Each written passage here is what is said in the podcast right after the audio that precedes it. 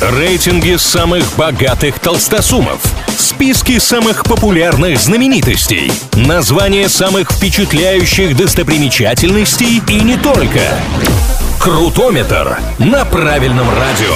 Как известно, все познается в сравнении, для этого составляются разные рейтинги, а мы с ними разбираемся. На одном из главных кинопорталов планеты Rotten Tomatoes провели голосование за звание лучшего мультфильма студии Disney всех времен. Совместные проекты мышиного дома с компанией Pixar в число участников, конечно, тоже попали, ведь сотрудничество студий подарило миру такие хиты, как «История игрушек», «Валли», «Вверх», это перечисление может продолжаться долго, но давайте перейдем к лидерам голосования.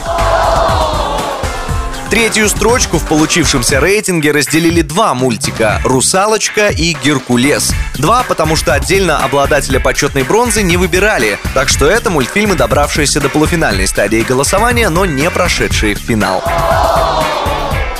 Второе место в этом масштабном голосовании занял мультфильм «Красавица и чудовище». В уже далеком 1992 году проект претендовал на Оскар в номинации «Лучший фильм».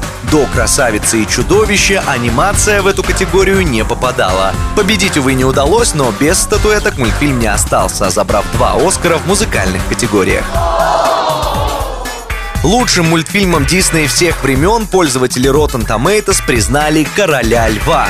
Во время работы над историей большинство сотрудников студии сомневались даже в самой идее. Некоторые говорили авторам прямо «Да кто это будет смотреть?». В итоге смотрел и впечатлялся весь мир. На сегодня у меня все. С вами был Илья Андреев. До встречи в новых выпусках Крутометра. Крутометр на правильном радио.